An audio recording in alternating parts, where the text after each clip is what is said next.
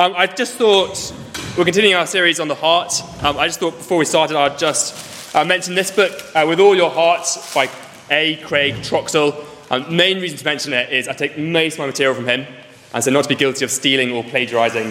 Um, I thought I'd mention that. So if you want to have a look at that, he, he divides the heart up into this um, mind, um, desires, will, and goes through it and breaks it down like that. Um, and, he's particularly good at kind of um, how your mind and your will and your desires kind of work together and interlace, interlock. Um, and so if you, if you want to read more, think more, um, obviously what we're doing in these Sunday school sessions is, is, is enormously brief in many ways. Um, I'd highly recommend uh, that book. Um, it's very easy to read, um, easy to read, and very, I think, insightful. so I'll leave it there. have a look if you want to. let, me, let me pray for us, and uh, then we'll dig in. Our Father, this morning, uh, please uh, be with us, uh, be teaching us uh, through your word, uh, by your Spirit, be informing our minds and growing us in understanding, and be changing our hearts in many different ways, we pray, um, as we uh, consider particularly how Christ is the Saviour of our hearts. we ask for his glory. Amen. Amen. Um, okay, so we've been thinking about the heart. We've been thinking uh, about this verse, uh, Proverbs 4.23. Uh, keep your heart of all vigilance, uh, for from it flows the springs uh, of life. Uh, and the first session we thought just a little bit kind of what our heart is, and how do we understand our hearts. And I introduced you to um, the idea of um, ha- having these different areas of the heart, the mind, the desires, the will. last, last week just thought a little bit more about um, what, our, what, our, natural hearts are like. Um, so J- Jeremiah uh, chapter 17, um, our hearts are deceitful above all things and desperately sick. Um, who can understand them? So, how sin has affected uh, our mind, uh, darkened our mind, how sin has affected our desires. Um, so, our desires are sick, um, and how sin has affected our will. So, we're, we're enslaved to our, our, our sinful desires um, and um, don't desire the things of God. Um, and this week, uh, just thinking a little bit about what Christ is doing uh, with our hearts uh, which hopefully will be encouraging and helpful, um, particularly after uh, last week the focus is on uh, the sin in our hearts. Um, but just looking at, at Proverbs uh, 4.23 to begin with, um, that what, we're commanded to do there is to keep our hearts with all vigilance. Um, and to do that uh, necessarily supposes um, that our hearts are alive, right? Um, to, to keep them uh, alive um, that supposes that they are alive, that it has, in fact, as it says in the verse, um, springs of life. Um, if it's not alive, if our hearts aren't alive, it'd be like asking um, a skeleton to work, work out. It would be like uh, trying to grow a garden uh, without water. And what hopefully we kind of grasped last week is that naturally the problem is our hearts are lifeless, aren't they? Um, and you can see that in the different faculties of the heart. Um, so in, in, the mind, the will, and, and the desires. And so you, you, can't, in a biblical, scriptural sense, um, you can't keep your heart if it's not regenerate. Um, you can't keep your heart unless Christ has come uh, to your heart and done something to it. It has no, um, no springs of life to keep. Um, so for, for the proverb to begin to make sense to us, uh, my heart must be given life. If it's not, there's nothing to keep. Um, so only, only, when a skeleton, I use that analogy, only when a skeleton been given muscles um, can it begin to work out. Um, or only when, when, a garden has water, or has, has springs of water even, um, can it grow beautiful. Same is true for us. Only when our hearts are given life um, can they be kept uh, by us. Um, and so this, this morning, just thinking a little bit about uh, the life that Christ gives to us. I'm just turn to uh, Ezekiel 36 in the Bible.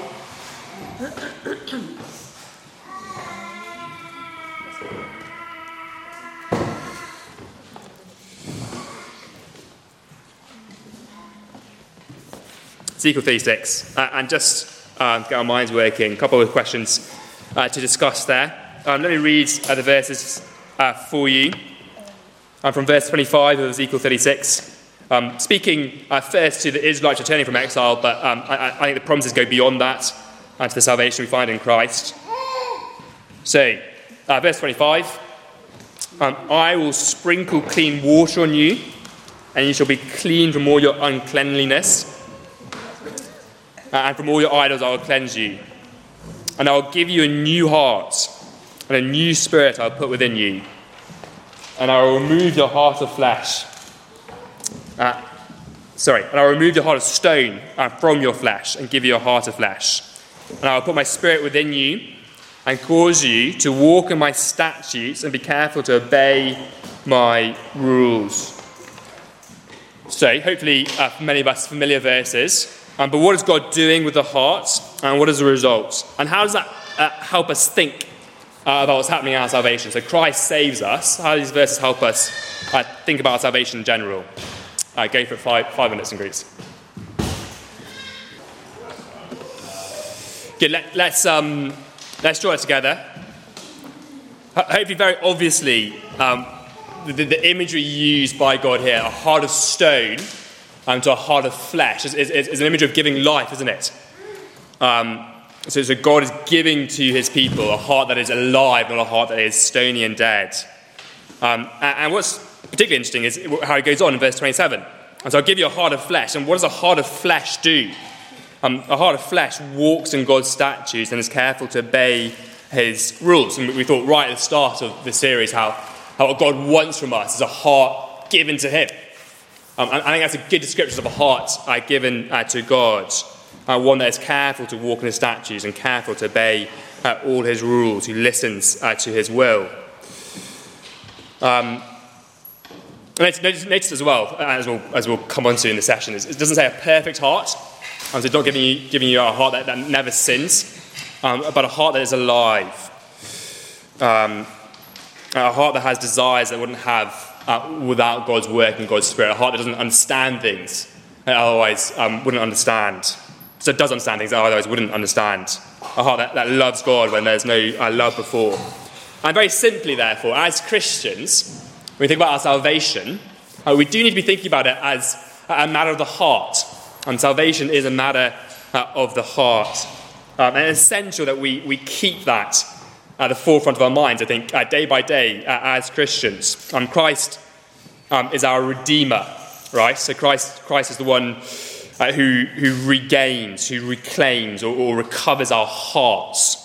So, as I think, as evangelicals, and particularly in the kind of wider evangelical world, we're very good at understanding that Christ saves us from the guilt of our hearts. I mean, he pays for our sin uh, on the cross. Um, but I think we're probably just a little bit less good at, at talking about how Christ saves us from um, the grime of our hearts, if you like, um, uh, how our hearts are sin sick. Uh, he's bringing healing uh, to them. Um, so his current work, having justified you, i.e., dealt with the guilt uh, of your heart, is to sanctify you and to change uh, the grime, um, to turn you more and more into a different person, if you like, um, or to put that positively, to, to make you more and more alive um, so, so a Christian is someone who's not kind of more and more dead, or more and more boring, or more and more um, whatever you want to put in, fill in the gap. Um, he's someone who's more and more alive, according to God's words. Um, and the way he does that, again, this, this is probably not new news to any of us here, but it's through his word and spirit. Um, and so, for that reason, I'm not going to dwell on it too much. Um, but when Christ ascends, um, one of the big things he does is he sends his spirit. He, he, pour, he promises his spirit, first of all, in John and then pours out his Spirit.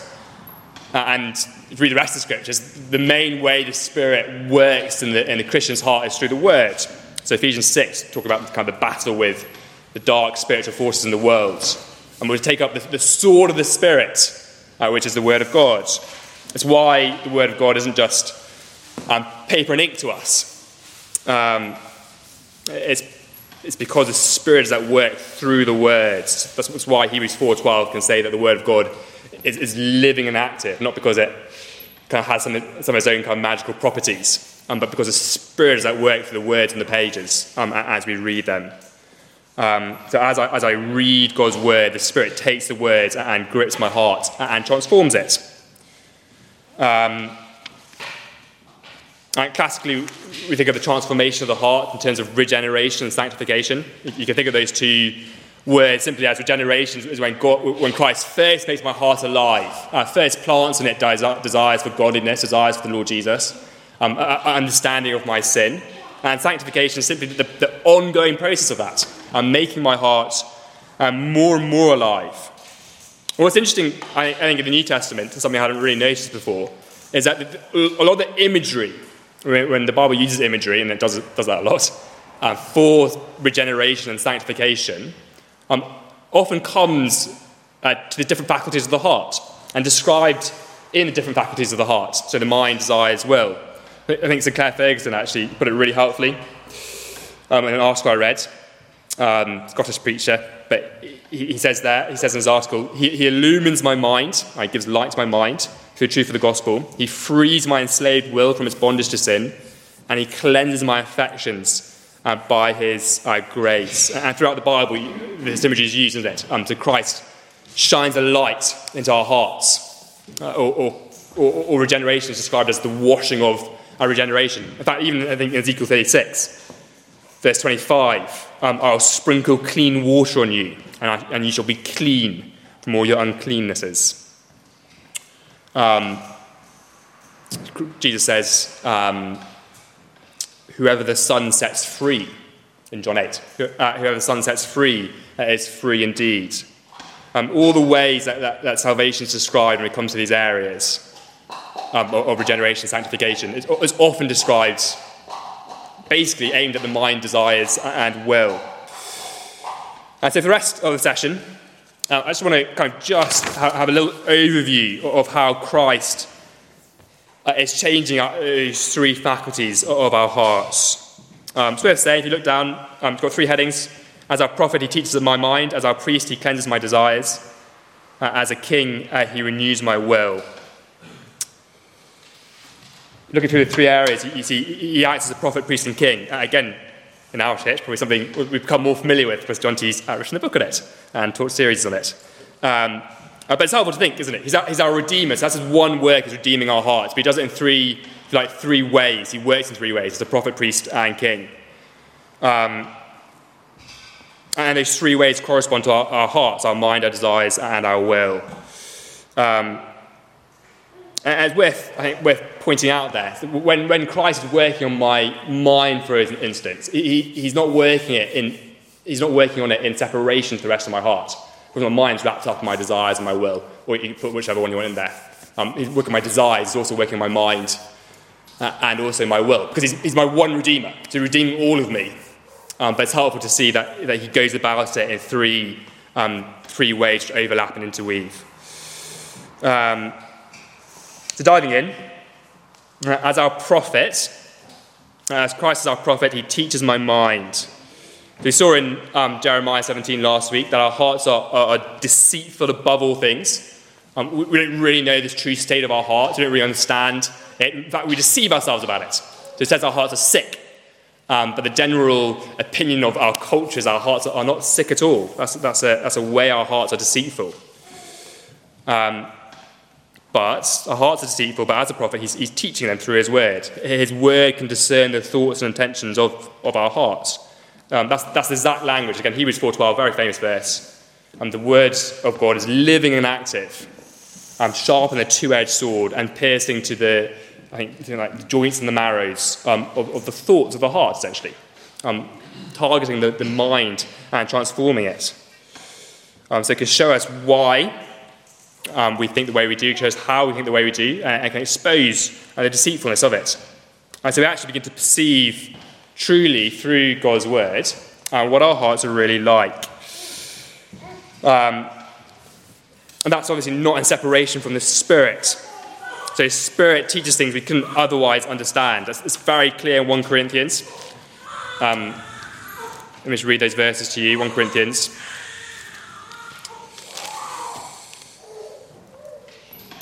Say, verse 12 of 1 Corinthians 2 um, We have not received the Spirit of the world but the Spirit is from God, that we might do what? We might understand the things freely given us by God. And we impart this in words not taught by human wisdom, but taught by the Spirit, interpreting spiritual truths to those who are uh, spiritual. And it couldn't be clearer, uh, could it? The Spirit, when it comes to us and we read God's word, um, gives us understanding that otherwise we'd be unable uh, to have. He, he makes God's word takes up, take up residence in our hearts and become living and active to us. um, where otherwise it wouldn't uh, be, uh, so that God's word comes to me and changes me from uh, the inside out. And actually, one of the main ways, I think, especially initially, the Spirit is working in my heart and my mind is, is helping me see clearly what my heart is really like. Um, so John, John 16, um, when Jesus talks about the Spirit coming and what the Spirit's going to do, actually, the, the first things he talks about there, he talks about the Spirit coming and bringing conviction of sin and conviction of, of judgment, i.e., helping me see what my heart is really like before God and convicting me of it. Um, and so it shouldn't be surprised, actually, as, as Christians, if, if, that's what happens in regeneration, that, that my heart, I, I, begin to understand for the first time what my heart's really like. Shouldn't be a surprise to us that actually, as a Christian, as we progress and mature as a Christian, um, we find more and more sin in our hearts. Um, sometimes Christians get worried when, when they discover and realize how sinful they are. And they think they've got worse, perhaps, than when they first um, became Christians. But actually, the opposite is true. And they're just understanding um, more and more the depth of this sin in, in themselves. Uh, as worth saying, we don't have time to go through all the different passages we could do, but, but knowledge um, goes hand in hand with all manner of things in Scripture. As we grow in knowledge, we grow in faith, and we grow in love, we grow in grace, we grow in maturity. Um, Paul, um, particularly in Ephesians, keeps talking about how he wants um, their, their, hearts to be enlightened. He, he, says actually in Ephesians 1, I, I, want the eyes of your heart to be enlightened, to open, to understand and the hope that you have in Christ and the riches of your salvation. Just to finish up on the mind, I'm just turn to Romans 12 with me. Um, there's one passage which is helpful on, on thinking about what Christ is doing with our minds. Romans 12 is, is, is really helpful.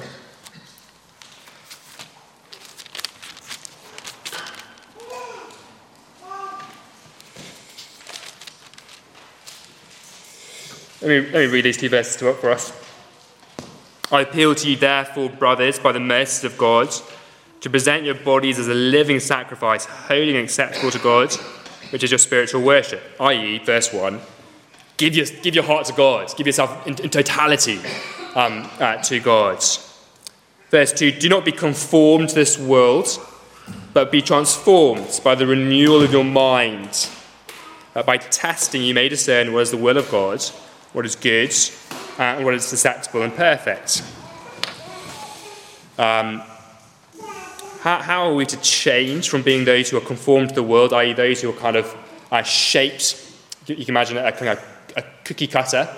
Um, so, so, so, people in our culture are shaped by the culture we live in. Um, they fit into the, into the mold.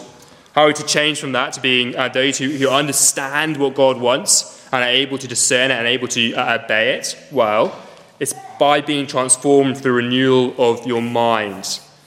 Um, and, the crucial, I think the crucial thing to grasp in that, in that verse is it's, it's be transformed by the renewal of your mind. So as, you as you read God's word and understand it better, that's where transformation comes from. So the, the, the, the tense of be transformed as a verb is, a passive thing. And so, so I think we tend to think, oh, I need to use God's word, go, go and dig out certain facts, and then uh, use that to change myself. But actually, the emphasis here is, is totally grace driven. As you read God's word, uh, you are transformed. As you get to know it better and better, it transforms you. I am transformed by Christ as I open up um, his words. Uh, and uh, it comes to me in power as the Spirit works it in my heart. Um, but crucially, transformation comes in those verses through the mind. Um, moving on, uh, as our priest, he cleanses our desires. So our hearts are sick, Jeremiah 17. Our hearts are sick, we love the wrong things. And the things that we should love, we probably love in the wrong ways.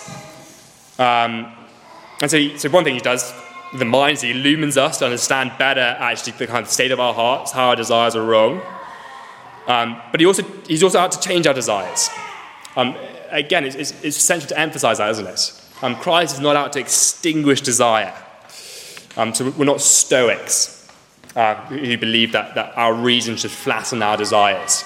We're not Buddhists who actually are seeking essentially an absence of desire. I think that's what, I'm not an expert on Buddhism, but I think that's what nirvana is.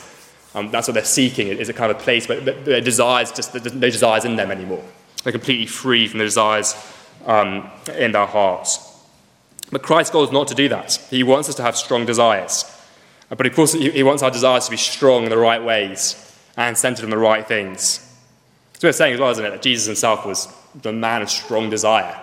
And we see that throughout scriptures. He was a man impassioned by many things. And actually, if he didn't have strong desire, I don't think that there wouldn't be a cross, would there?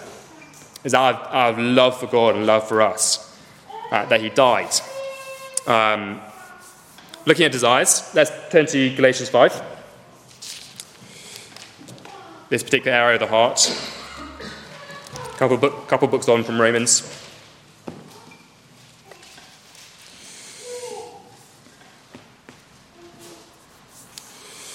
Galatians 5, uh, 16 to 17. But I say, walk by the Spirit, and you will not gratify the desires of the flesh. Uh, for the desires of the flesh are against the Spirit, and the desires of the Spirit are against the flesh. For these are opposed to each other, to keep you from doing the things you want to do. Um, when it comes to our desires, I think there's, there's probably two key things to keep in mind as Christians. And one we'll come on to in a second, um, but it's the power of, of sinful desires is broken in us. Um, we'll come on to that in the will. We're not enslaved to our desires. Uh, but also, the, the, other big thing is our desires aren't on loan. Um, we're given new desires. Um, verse 17 says, We have been given desires of the Spirit. Um, which, I mean, on an initial level, on a big picture level, it just means things like I actually want to try and please God in my life. Um, an unregenerate person, a person about life in their heart, doesn't want to do that. I'm actually concerned about the sin I find uh, in myself. Um, but what it does mean is that as a Christian, my heart becomes uh, a battlefield, a battleground of, of, desires and loves. And most of us will know that. Um, how our desires wage war against us uh, inside of us. And actually, I think knowing that truth um, that our, our, our, hearts are battlegrounds of desires, new desires given to us by the Spirit, um, waging war on our old desires, should be a deep encouragement. Um, most of us will have a question in our minds from time to time, particularly through seasons where we're being particularly tempted by sin. If, if, if God alone can make me alive, how do I know I'm alive at all? Uh, and we might become anxious about that. We might struggle with that. Um, why do we do that? Well, because there's sin in my life. And the sin in my life which I, I, I, I submit to, the sin in my life which I, I desire to do, and the sin in my life that I give into, and I feel terrible about it. And I feel anxious. Am I, am I really alive in God? Um, so it's, it's worth saying the mere fact that sin in your life is causing you a struggle, even if, you, even if you're failing again and again, um, is a sign that new desires are warring against the old in your heart. Otherwise, that the person who has no spirit in them, who has no new desires given them, there's no war, and they're content in their sinfulness, um, more or less. Um, but the Christian who is very conscious of their sin and weighs them down actually is, a sign of that their heart has been uh, given life in their desires in particular.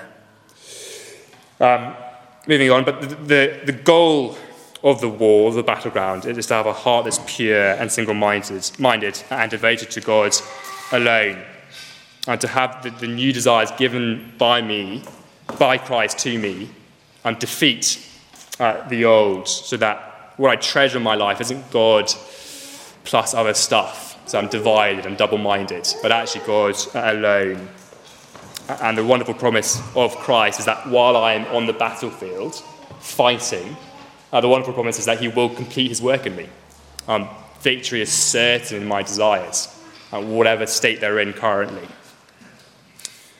Um, and then, as our King, He renews our will. Um, so, as I said just, just earlier, uh, first and foremost, He sets us free from the power sin has over me. Um, this, this, is the groundbreaking truth of Romans 6. I think it's worth turning there. Let's Romans 6. Um, Romans 6, when it comes to dealing about the sin in our hearts, I think it's, it's probably one of the most central verses and script, passages in Scripture. And also one of the deepest, as, as I, I, have certainly not spent enough time on it or plumbed the depths of it. Um, I'm sure most, most people who've studied it would agree with me. Um, but just reading from, well, let me, let me just give a bit of context. Um, so, Paul in verse, chapter 6, verse 1, people are saying, if, if sin causes God's grace to abound, because he's so gracious and forgiving, then why shouldn't we just continue on sinning? Um, then, it, then there'll be more grace poured out by God, and that would glorify Him more. Uh, and Paul goes on to say, How can you say that? You're dead to sin. Why are you dead to sin? Because you've been united to Christ. When Christ died on the cross and was raised to new life, by His Spirit, you've been united to His death and been raised to new life as well. Um, and so, what has happened to me as a result of my union to Christ, my union to his death and resurrection? Well, verse 5 if we've been united with him in a death like his, we shall certainly be united with him in a resurrection like his. Because we know that our old self, that's talking about our old hearts, our old nature, given to us by Adam, was crucified with him, in order that the body of sin might be brought to nothing, so that what? We would no longer be enslaved to sin, for the one who has died i.e., being united to Christ, has been set free from sin. Um, those are verses to get deep into our bones, because a, a lot of our feelings will be, I'm not free from sin. I still feel enslaved. Um, but the point of Romans 6 and the truth that pierces through us in Romans 6 is it doesn't matter how you feel about your sin. This is, this is the objective reality of what Christ has done for you. Uh, he has set you free from your sin, so that when sin comes knocking and temptation rises in your heart, the power to make you do what it wants is broken. Um, my will has been freed from obeying sinful desires. And that happens in the moment you become a Christian. So then, having freed it, uh, what is Christ now doing? Well, Titus 2, verse 11 says that he is training us to renounce ungodliness. If you like, training us to say no uh, to what is sinful in me. So temptation seeks to entice me with, with honeyed words about how good life would be if I just turned back to sin again. Uh, and, and God is, and Christ is giving me uh, the strength to say, to say no to that. Uh, it's worth saying, therefore, that, that Christians are meant to be those who are increasingly strong willed in a good sense that have wills that are full of courage and resilience. Um, not, just, not just people who are, as you'll see in a second, who are surrendered. Um, there's, there's, two sides to our will. When it comes to sin and to temptation, we're meant to be increasingly those who have a, have a strong will. Um, think about the fruits of the Spirit. So, fruits of the Spirit, you've got lots of lovely ones I love, joy, peace, patience.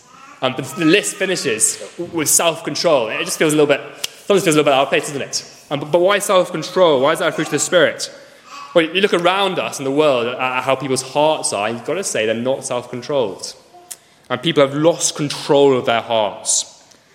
Um, they've lost control of their minds and their emotions and their imaginations and their appetites and their sexuality and their insecurities. Uh, but Christ's Spirit is giving us back self control uh, over our hearts, be able to say no uh, and not let our desires run loose in us. Um, but the flip side is we also should have a, a surrendered will. I, I, I, suspect we're a bit more familiar with that. So it's a Lord's Prayer, not my will, but yours be done. Um, what it says in Lord's Prayer? Something like that. Um, or Jesus in Mount of Gethsemane. Oh, that's what Jesus says in Mount of Gethsemane, yeah. Um, but, but our hearts that when, when we find that what we have in our hearts is in conflict with what God speaks to us and wants from us. Actually, a will which submits our hearts in humility, surrenders our rights, denies ourselves, and gives ourselves to what He calls us to. Um, in that sense, we're people who are more and more entrusted to God, who are less less uh, reliant on our own selves, essentially. Um, less and less proud and aloof or hardened uh, to God's voice. So, uh, a um, a surrendered will.